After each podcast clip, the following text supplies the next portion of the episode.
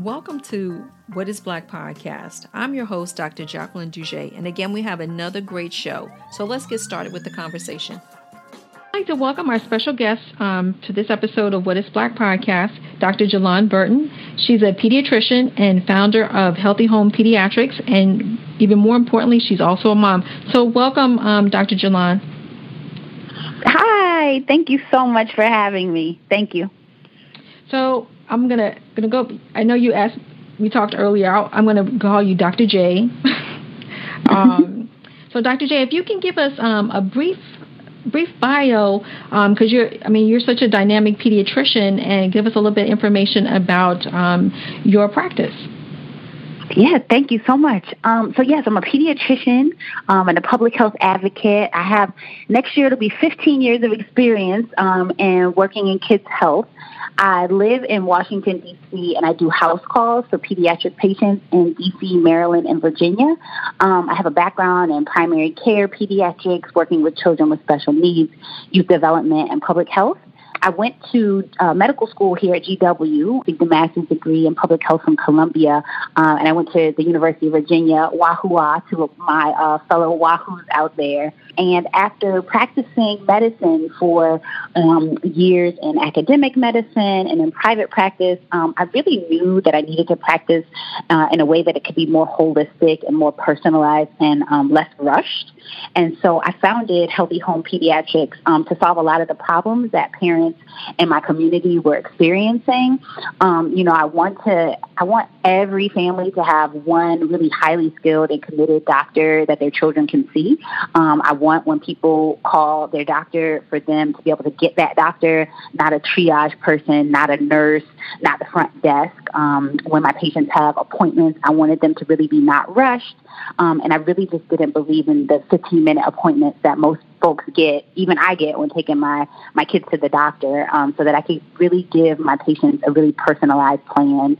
Um, and so, you know, I wanted to be available when my patients needed me the same day or the next day when they were sick. And so, you know, Healthy Home Pediatrics is, is, is, is built on the backs, is built on the, the experiences of our foremothers and forefathers. Um, there's really a larger movement in medicine to recenter the doctor-patient relationship um, so that we can provide ex- exceptional care, um, outstanding primary care to children and young adults, um, and in particular in their home.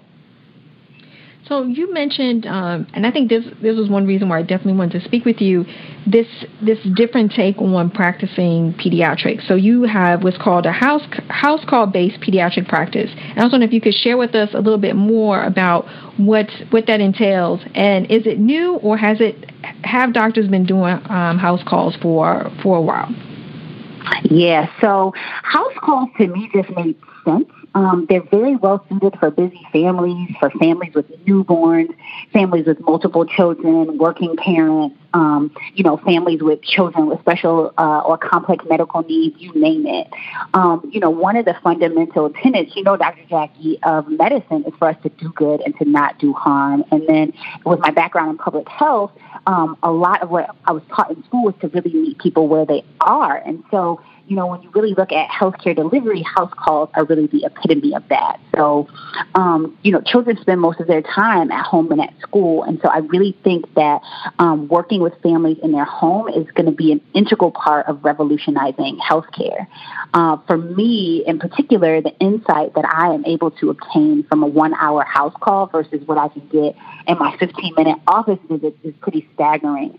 Um, thankfully, when I was in residency at the University of North Carolina, I got to um, do some of my rotations, um, nurses and physicians who were doing newborn uh, newborn visits. They were doing medically complex children care in their home, um, and then also. Um, I served as a medical director for one of the DC Medicaid programs, and I worked um, with care managers.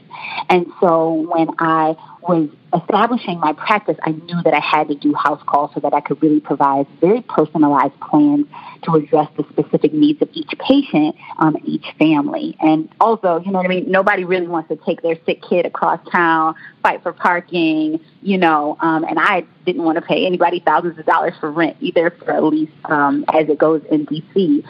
Um, and as you mentioned, you know, have doctors been doing house calls? Yes. I mean, it's a historical issue um, throughout time time, doctors and midwives have gone directly to where patients are in their homes and in their communities. Um, and in particular, I know, you know, kind of gearing things also towards this conversation about equity uh, and race, I think it's also a health equity issue. Um, wealthy people in this country have always had access to doctors who visit their homes um, and doctors who can spend as much time as they need. I mean, you and I know Beyonce is not taking her kids to the doctor, um, and even White House, the White House has doctors who do house calls. Um, so for many doctors, including myself, um, we are really working diligently to make sure that we can provide this highest quality level of services to working people like us. Um, and so through my practice, that is what I offer, um, really high quality personalized care um, in the comfort of their home um, at a very affordable monthly price. Which I think is great. You know, we both, again, we both share um, we share multiple things. We can check our boxes. We're moms, we're pediatricians, mm-hmm. and we've also worked in public health. And when yeah. you know when I my day job is public health, I think a lot of a lot of the um, the basis and background of public health has been on home visiting, more yep. so nursing home visiting. Yeah. So, but I think it's great that you know that that sort of evidence-based practice, you know, we call evidence-based mm-hmm. practice things that have been proven to make a difference in terms of health outcomes, to then yeah. translate it into, you know, this specialty that we don't typically think of as doing house calls because of the way our medical system is set up. I think is I think it's um, I think it's great. Yeah, thank you, thank you. Now, you also, you know, in your introduction, there was there was definitely an impetus for you to make a difference in terms of the health, health outcomes in your community as one of the inspirations for developing um, the, the, house call business and the home the home the house call um, pediatric practice. So I was mm-hmm. wondering again if you could talk a little bit if you could share a little bit more about what um, what health issues you you hope or you're hoping to address by this type of practice. Yeah. Um, so I did a lot of research um, prior to opening the, the practice, um, talking with colleagues. And so, in short, it was really about sustainability for me. Um, about recentering the doctor patient relationship and really providing convenient, holistic services to busy families. Um, so it was a really complex decision for me. Um, I knew uh, that I could do so much more with my skills than the hospital and clinic administrators that I worked for would allow. And, you know, I know that they had serious time and financial constraints that were imposed on them by health insurance companies and oversight agencies. But I also knew that my patients deserved more. And I knew that these kind of traditional practices and these office based tools were just not working when we looked at the health outcomes of our patients and our communities. It's just, a, it's, it's, not a, it's not a good, it's, it's a pretty dismal picture. Um, and then lastly, I also looked around at my colleagues, and the picture was dismal as well. And, you know, I'm sure you know, Dr. Jackie, but physician burnout is at an epidemic level, and physician suicide is on the rise. And so I really had to step back, and I knew I owed it to myself and to my family and to my patients to do something different. Um, you know, I was inspired by mentors that I had um, who had opened similar practices. I was even inspired by mentors who were struggling in private practice and traditional private practices, and they were just, you know, sharing their lessons learned. Um, I was also inspired by the Mocha Moms. I know you, you've done a previous episode with the Mocha Moms, um, but, you know, as a support group um, for mothers of color, I really found Mocha Moms very helpful for my own career and my own family life um, because they really pushed entrepreneur, not, I wouldn't say pushed entrepreneurship, but they shared entrepreneurship as a way that many mothers um, kind of found harmony in their lives. Um, work life balance is a topic that folks really talk about a lot, um, but I am embracing more of like work life harmony. So trying to be authentic at work, trying to be authentic at home. Um, and I knew that I just honestly, looking around and doing research, I, didn't seem like I would be able to find that working environment um, in a traditional practice. And so, um, you know, physicians such as myself and my mentors have chosen concierge or what they call direct primary care um, as a way to really recenter the doctor patient relationship, to push out unnecessary boundary um, burdens, to push out unnecessary burdens um, that were really imposed um, by insurance companies, hospital systems, clinic administrators. Um, you know, to keep their doors open, practices and employ their staff. Practices often have to schedule 30, 40 visits a day so that their doctors can make it to 20 patients per day. Um, and for doctors such as myself, it just wasn't sustainable. Um, I knew that it wasn't practicing the best medicine we can offer. And oftentimes, you know, it, it, my experience is not unique. You know, um, folks are saying it doesn't feel safe. It doesn't feel ethical to do it this way. Um, you know, we dedicate our lives to working with people not to rush people, not to push medicines, but to really work with people and walk them through the different phases of life. And so, um, in doing my research to try to figure out a model that was sustainable and that was centered on the patient, um, I really started reaching out to other colleagues in the area. Um, and through that, I was able to find um, folks who have been doing concierge medicine or direct primary care for two years, 10 years, 30 years.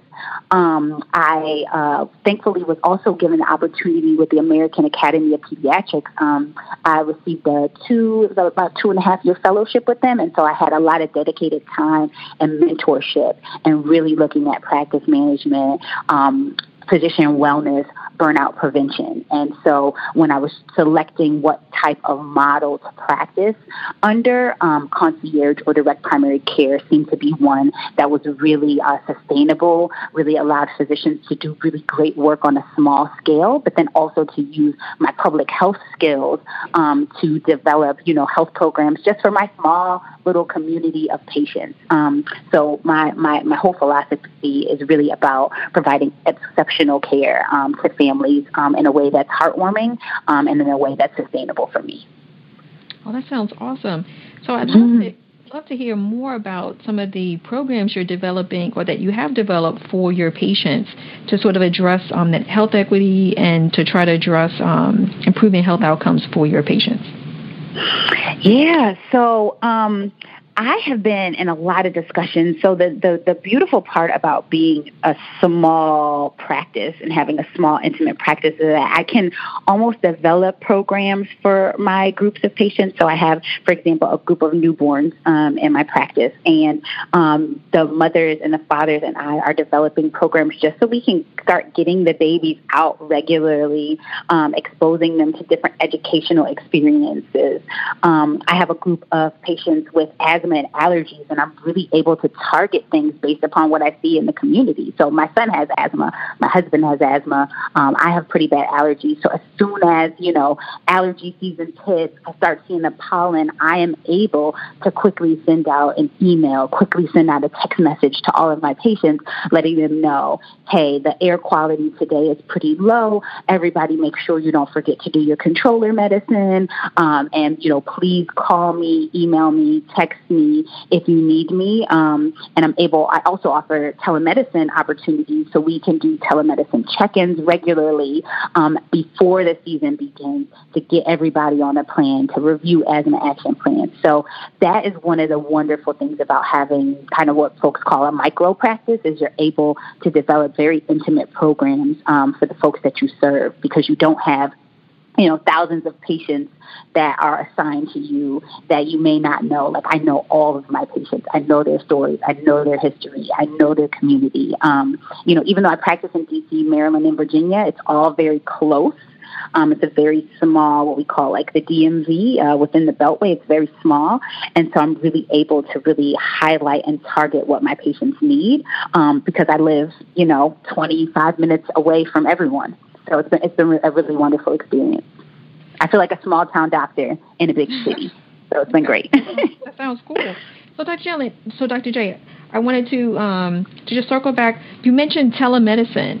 And mm-hmm. I don't know if a lot of a lot of the listeners are familiar with telemedicine, so I just wondering if you could share share briefly what that what that entails or what of course yeah. of course so telemedicine um, is an emerging form of medicine where doctors are able to just be available not just by like in person for visits but also using video or text or phone um, when folks need you. So, um, a common uh, telemedicine a visit would be like a child that I know very well because I, I do not do telemedicine for folks that I don't know. I think that um, there are not a lot of laws around the country yet kind of establishing what the doctor patient relationship needs to be. But my standard of care, my best practice is that I see all of my patients at least twice a year. Um, so that's every six months for a full detailed physical, um, even for older kids. Um, and so I have recently seen them within the last six months and it is only to like review like if a if a kid that I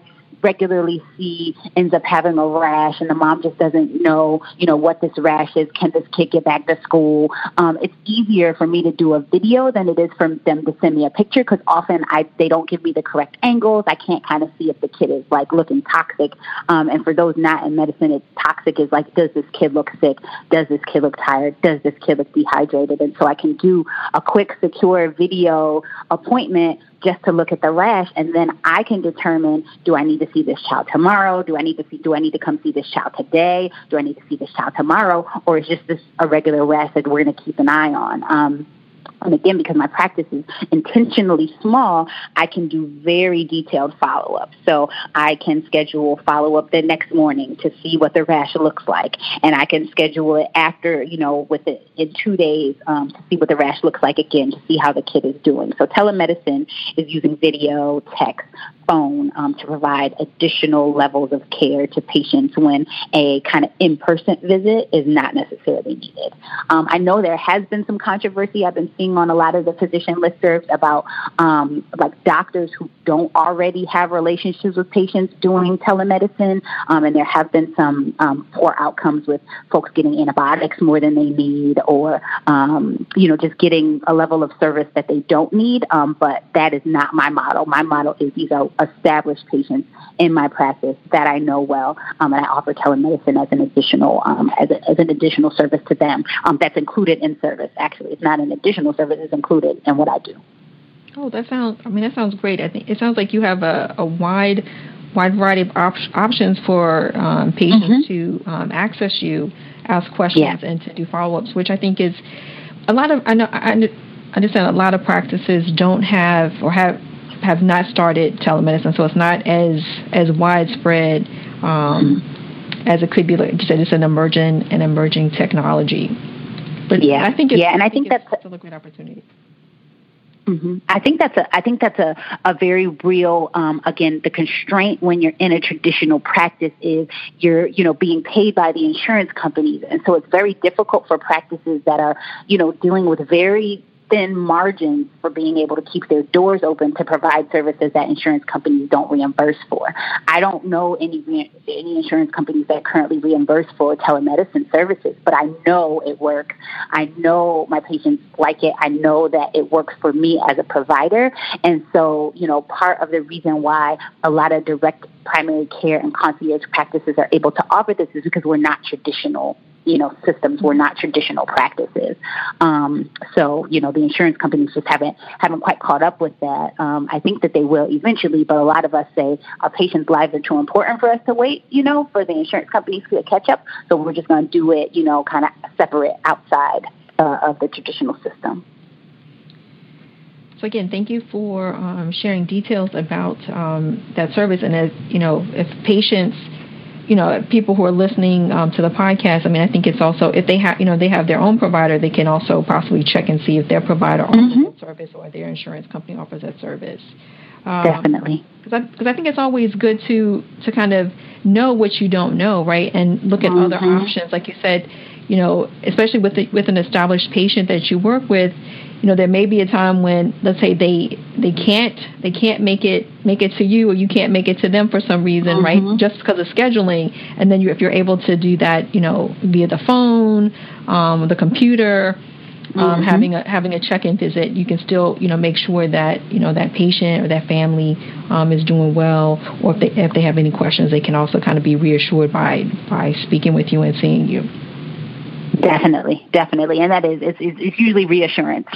Parents usually know what's going on with their kids, and it's just they just want somebody else to just say, "Yeah, it's okay. The baby's going to be okay." But I think, but I think that's maybe some people sometimes don't understand, and I think they do, but they don't. Like, because even as pediatricians, right? You're, st- I think for me, when I when I had my kids were younger, and even sometimes now, right? If they have if they have issues, I have to take them because they're still young enough that they can see the pediatrician. One is aging out pretty soon, but um, even the youngest one, you know, like I may know the diagnosis, or my husband might tell me, "Oh, Jackie, you know what that is," you know. why do you have to take them to the doctor? I'm like, well, like you said, I mm-hmm. think it, mm-hmm. you know it is reassurance, and it's good to know that okay, yeah, you're smart too, and you see you saw the same thing, and I'm not, I'm not just panicking because you know because I'm a mom first, and unfortunately, definitely, I can go from you know from zero to panic pretty quickly. Yep, I agree.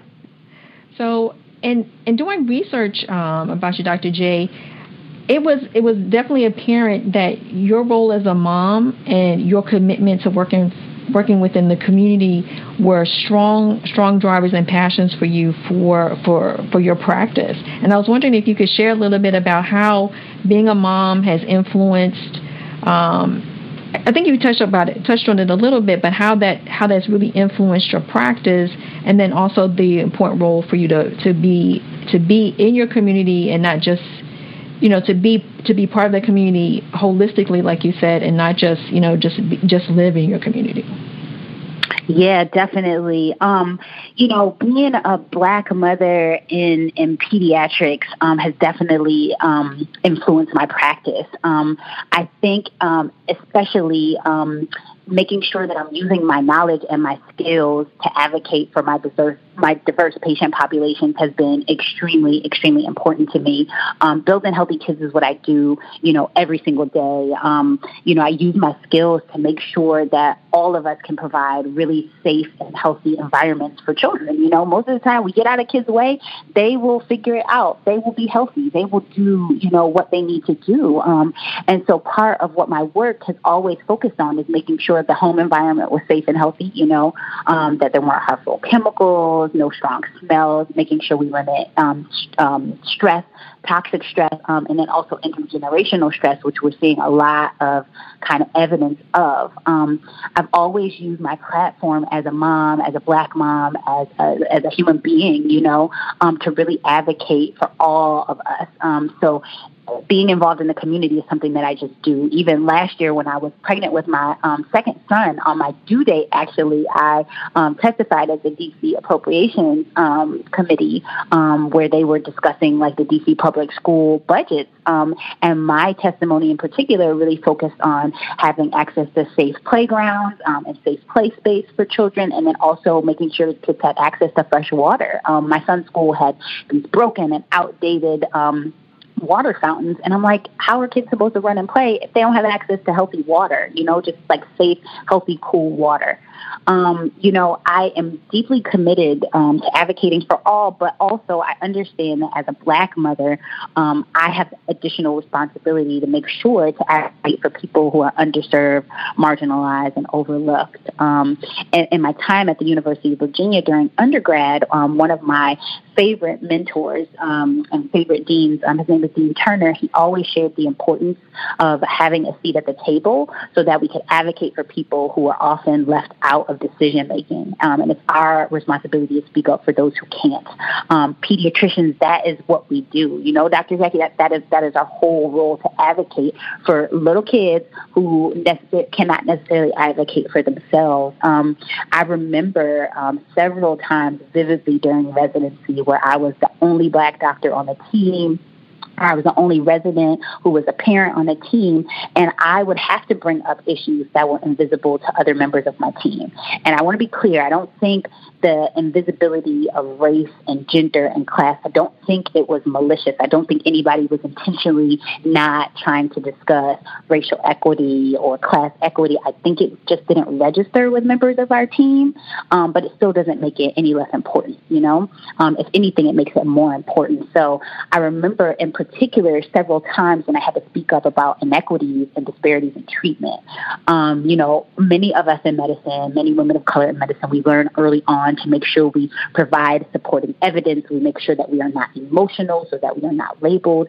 Um, but I remember a few cases in particular um, that happened when I was on the wards, um, and I had been reading, you know, evidence that child protective services and social work are called more on poor parents, on more on black parents parents. Um, they're disproportionately called on single parents um, more than other families.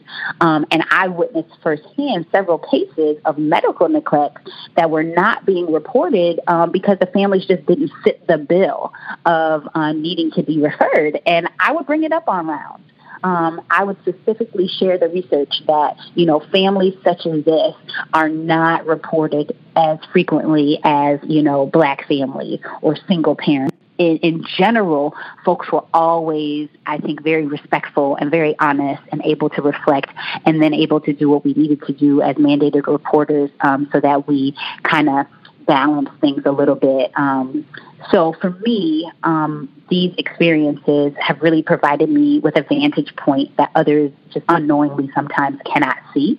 Um, and I think this is even more of a reason why we have to advocate for diversity in medicine. Um, you know, our nation is very diverse at this point, um, and we really do have to reflect reflect in the medical profession uh, the demographics of our diverse nation. I think we owe it to our patients um, to, to reflect them based upon their sex and their gender, race, socioeconomic class. We know what the income equality, inequality in this country, um, you know, with, with, with regards to religion, you name it. I think we are all made better, and I think we do a better job of caring for our patients when we when we reflect that diversity. Um, and so the last part of your question was just about talking about, you know, being involved in my community. Um, my family has a framed uh, quote um, in our living room um, by um, an Aboriginal art collective. Um, and it's one of the first things you see when you enter our house. And it says, if you have come to help me, you are wasting your time. But if you have come because your liberation is bound up with mine, then come, let us work together. And I truly believe that my existence, my health, my well being. I think it's intertwined with the health and the well being of my partner, of my children, of my patients, my neighbors, my community uh, in this world. And, you know, similar to many scholars, including uh, Marian Wright Edelman, services is the rent that we pay for living. And I think, I think that holds true. Um, I tell my friends and family all the time, like when they're texting me and asking me questions, they're like, I'm so sorry. I don't mean to disturb you. You know, my pediatrician's not awake. And I'm like, ah, okay, well, you know, come on over to my practice. I'm awake. Um, but, you know, I tell them if I did not spend all this time and all this money dedicating myself to becoming a phenomenal pediatrician, if I can't use that knowledge and those skills to help my family and friends. Um, so it is my responsibility, it is my honor to, to, to use all the things in my head, as I tell my friends, all of this stuff in my head to help them. Um, and I, the same goes for my community and my patients and my neighbors. All right, so you're you're re you're re-energizing my commitment. to Yay! Because I because I think um and I think you hit I mean you hit on some great points and I got you know like goose pimples. Sometimes you know I like to you know I I definitely listen to Oprah Winfrey so I'm like you know she, mm-hmm. and I'll jokingly say you know she you know refer to her like oh it's a tweetable moment oh like I could just say like oh you had a whole bunch of tweetable moments. um and I think it also speaks, you know, what you're saying. Like I'm like, okay, she's going to church. She's going to church. Is that I think kind of secretly, you know, one of my one of my wishes is that especially I've had so many, um, I've had a lot of lot of black um, professional women, either doctors, uh, pediatricians, or psychologists, or educators. And you know, my husband sometimes say like, "Oh, when are you gonna have some more men on?" And and I will, but it's like I'm just I'm just so amazed at how mm. many dynamic women of color, black women um, that I've had the opportunity to speak with. And it kind of like secretly, it's kind of like, well, you know, I'm hoping that when parents or if if they listen to it with their you know with their you know young adults that there's someone who sees that you know oh that's what that's what that's what pediatricians do they're not just you're not you know we're not just you know treating colds that's one aspect, but we do so much more. And I think you speak to what more we can do, like it's social justice, it's health equity. Mm-hmm. Um, you know, I can go down go down the list, and I think you speak to that, and even the choice that you've made to have to have the type of pediatric practice that you do, mm-hmm. I think also speaks to sort of again, you know, your agency, and again affirming what you're saying about the fact that you want to you want to you want to this is what I'm getting from it, right? You know, you want to change that like patient doctor relationship, right? I think mm-hmm. the way it is now, we we do have some poor health health health outcomes. I think because of the the medical system that we have. Mm-hmm. set up right the the quote unquote the traditional medical system and hopefully you know your your model will be a sort of a revolution and how we can think of different models for that patient patient physician relationship. Yeah, yeah. I, I, mean, you speak to so many points, and all of these thoughts were going through my head when trying to figure out how to fit in a sustainable and authentic way in medicine. Um, you know, I, I just look around, and I'm, I, I just, you know, me and my friends, I got friends who are pharmacists and doctors. My husband's a professor, like, and we these social justice um, conversations happen all the time. And so, you know, you look around and, and, and I just say to myself, like, there is no good reason why one of the most scientifically advanced nations in the world, um, a nation that spends more of our gross domestic product than other nations, there's no reason why we cannot have the absolute best health outcomes, right?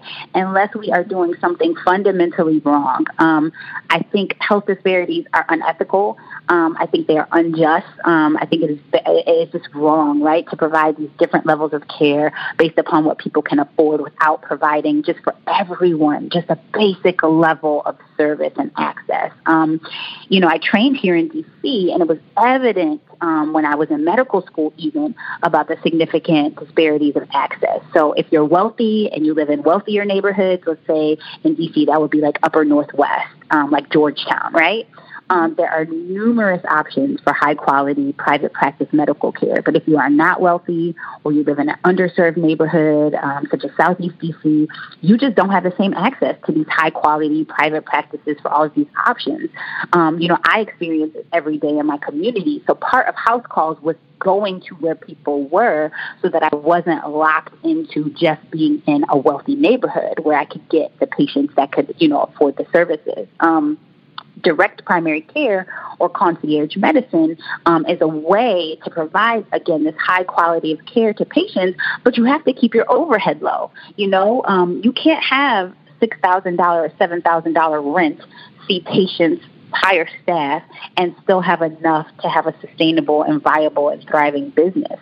Um, and so, you know, DPC or direct primary care is a way to do that by keeping the overhead low. You know, um, as I continue to grow and become more financially um, stable and my company becomes more sound, um, you know, I do really hope to launch like a bartering system. Um, there are a lot of people in DC um, who are doing like bartering so that folks, if they can't afford, you know, financially the fees, if there are other services that they can provide, we can work together. Um, and so that's part of having local medicine, keeping things small, um, keeping things in the community. Um, and I know eventually, um, you know, providing services uh, for free to those in need who are not covered by health insurance and who are not covered, you know, who, who just don't have enough money will also be a definite priority of mine.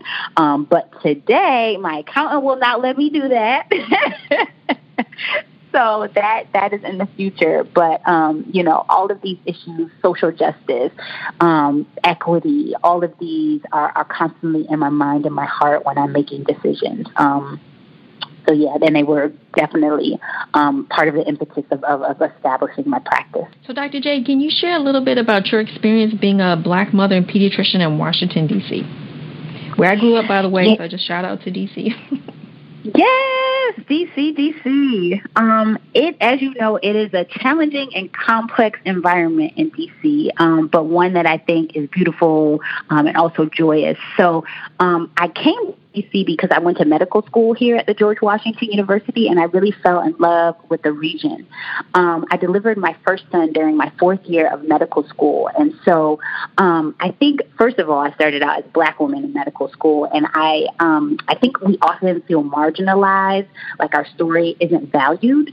Um, I was always supported by the deans of my medical school and by the staff, and honestly, um, it was really the staff um, that really made me feel like I was at home. It was the janitor janitors and the front desk people, um, they became like the second family to me. They would feed me when I was hungry and hadn't eaten because I was in the library all day, and they would also wake me up uh, when I fell asleep in the library when I was supposed to be studying. so um, becoming a mother, I think for me really made pediatrics real.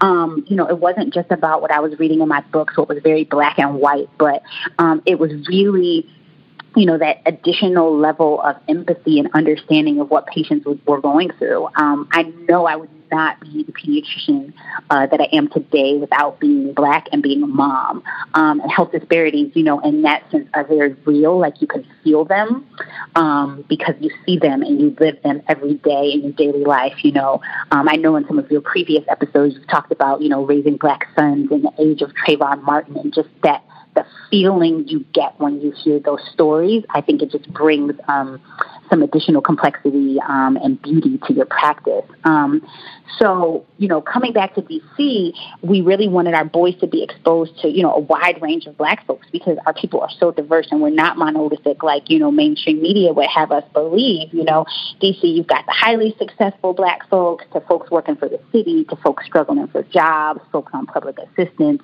You've got people who are first generation from the Caribbean, you know, people who are from the diaspora working for the embassies. And so DC really provides a really good microcosm of diversity diversity, the world, gentrification, class issues, race issues, transportation issues. Um, and so my experiences um, being black and being a mom and pediatrician have just enabled me to take all of those diverse um, understandings um, and experiences and put them into making sure that I advocate for a broad range of families, um, advocate for all different families because all of our issues, you know, are shared, even though different communities may be experiencing things at disproportionate rates. Um, I think it is a challenge, you know, in 2019 to raise a family in a healthy way, in a successful way, in a holistic way. Um, and so, you know, definitely um, being a black mom in DC has just provided, I think, a really good vantage point uh, for being involved um, in, in kids' health in general. So we thank you very much for for that perspective, and I totally agree. I think had I, you know, I, I there was no other place I grew up, so I grew up in Washington D.C. I had a black pediatrician. Mm-hmm. My dad mm-hmm. went to Howard University, mm-hmm. so and I was on Howard University's campus. You know, just because doing projects, and then the Martin Luther King Library that was down there. So mm-hmm. that, yep. that shaped who I was. It's like there, for me, there was no glass ceiling. It was like, you know what, you want to be be black and be a professional, pick pick which one, right? And I think mm-hmm. that really did make did make a difference um, for me growing up. But we talked a yeah. little bit um, about addressing health disparities, mm-hmm. and I know we talked, you know, more generally. But I was just wondering, what do you, what do you think, you know, that additional role that you have being a pediatrician has played in helping to address or overall addressing health disparities that are affecting Black children and families? Yeah, um, this is an issue that is really, really, really um, near and dear to my heart. Um, I think as pediatricians, we must do more to not only speak about, but also to intervene in addressing health disparities. Um, you know, I, I'm active, very active and involved with the American Academy of Pediatrics, and I've attended, you know, countless meetings and conference calls, you know, where we review the alarming statistics. Um, and the next step is always let's do more research, let's advocate with local politicians. Um, and many of us, including myself, are just tired of these methods, um, and we're really getting to the point where we've seen in other fields where people are like, we have got to disrupt this business as usual. Um, we have got to start developing and implementing small scale programs that really address the needs of our community. It's very difficult, you know, to have some of these big organizations, these big hospital systems, you know, change course and do things, but individual providers can. Um, you know, many providers such as myself, you know, we're not relying on grant funding because that can be pretty fickle. Um, you know, these, these large healthcare systems are kind of stifled sometimes sometimes by the bureaucracy. Um, you know, private practices to open up a brick and mortar private practice, you have to get loans so that you can, you know, outfit your your your your center. Um, but a lot of us are saying like we've already got enough school debt we do not want to add on to this. So um, I think by providing care on a smaller scale with smaller practices, with local practices, I think many of us are really saying we have to change healthcare, and it is okay to do that one home at a time. Like it is, it is okay and it is valid. Um, I think pediatricians also really have to do a lot to practice in sustainable and authentic ways. Um, you know, as I shared earlier, one of the areas of advocacy for me is advocating for our patients, but it's also advocating for ourselves and our well-being. Um, I think we have got to stop blaming everything on our bosses. Oh, my boss is evil. Oh, my hospital administrators want me to see more patients. Oh, these darn insurance companies, um, they're just ruining my life. Well, yeah, we have all of those constraints, but we have a lot of skills and tools that we can use to find ways to meet our patients where they are with the services that they deserve. And so I think we have a moral obligation to really practice at the top of our abilities and not just what fits in these constraints that are imposed upon us by outside forces. Um, I think the patients deserve it, and also just as important, I think we as providers deserve it. Um, and I think we, you know, have some of the best and brightest minds, as you hear people say all the time, if we put our heads together, you know, we take folks with backgrounds in medicine and public health, folks with business you know, degrees. I have, um, you know, friends who work in nonprofit sectors, folks who work for for-profit companies, community accounts. Like if we all pull our resources um, and our experience and our skills together, I think we can really, you know, transform and revolutionize um, what is happening. Um, and I think, again, it is a moral imperative because I do not want to look back 10 years from now and see that these health disparities that we have have become even worse. Because unfortunately, I think if we continue to do what we're doing, you know, kids are getting sicker and sicker, people are getting sicker and sicker, providers are leaving medicine left and right. Um, so we have to come up with innovative small local solutions that then can be seeds for change elsewhere. elsewhere. Um, so I think that we've got to stop the talking. Some, I think the talking is good. I think the research is good, but also like let's figure it out and let's solve it together. So, you know, I thank you so much for this podcast where you're highlighting so many of the things that need to be shared. Um, and and I just thank you for the opportunity to be able to talk about these things that are very near and dear to you know both of our hearts. Oh, it is a it's a pleasure to to talk with you and to hear you know such passion the passion that you have because I think again, you know, I mentioned this before. I think for me, you know, being a being a pediatrician like you are as well, is just is is beyond what we think it might be.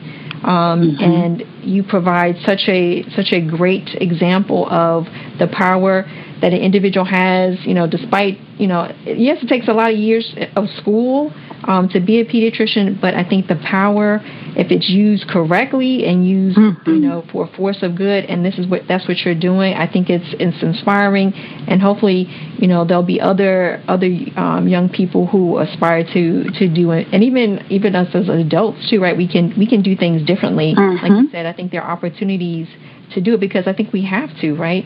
We don't we have, to. the same outcome, then we mm-hmm. do the mm-hmm. same thing. If we want a different outcome, yep. then we've got to do things differently. We have to. We have to.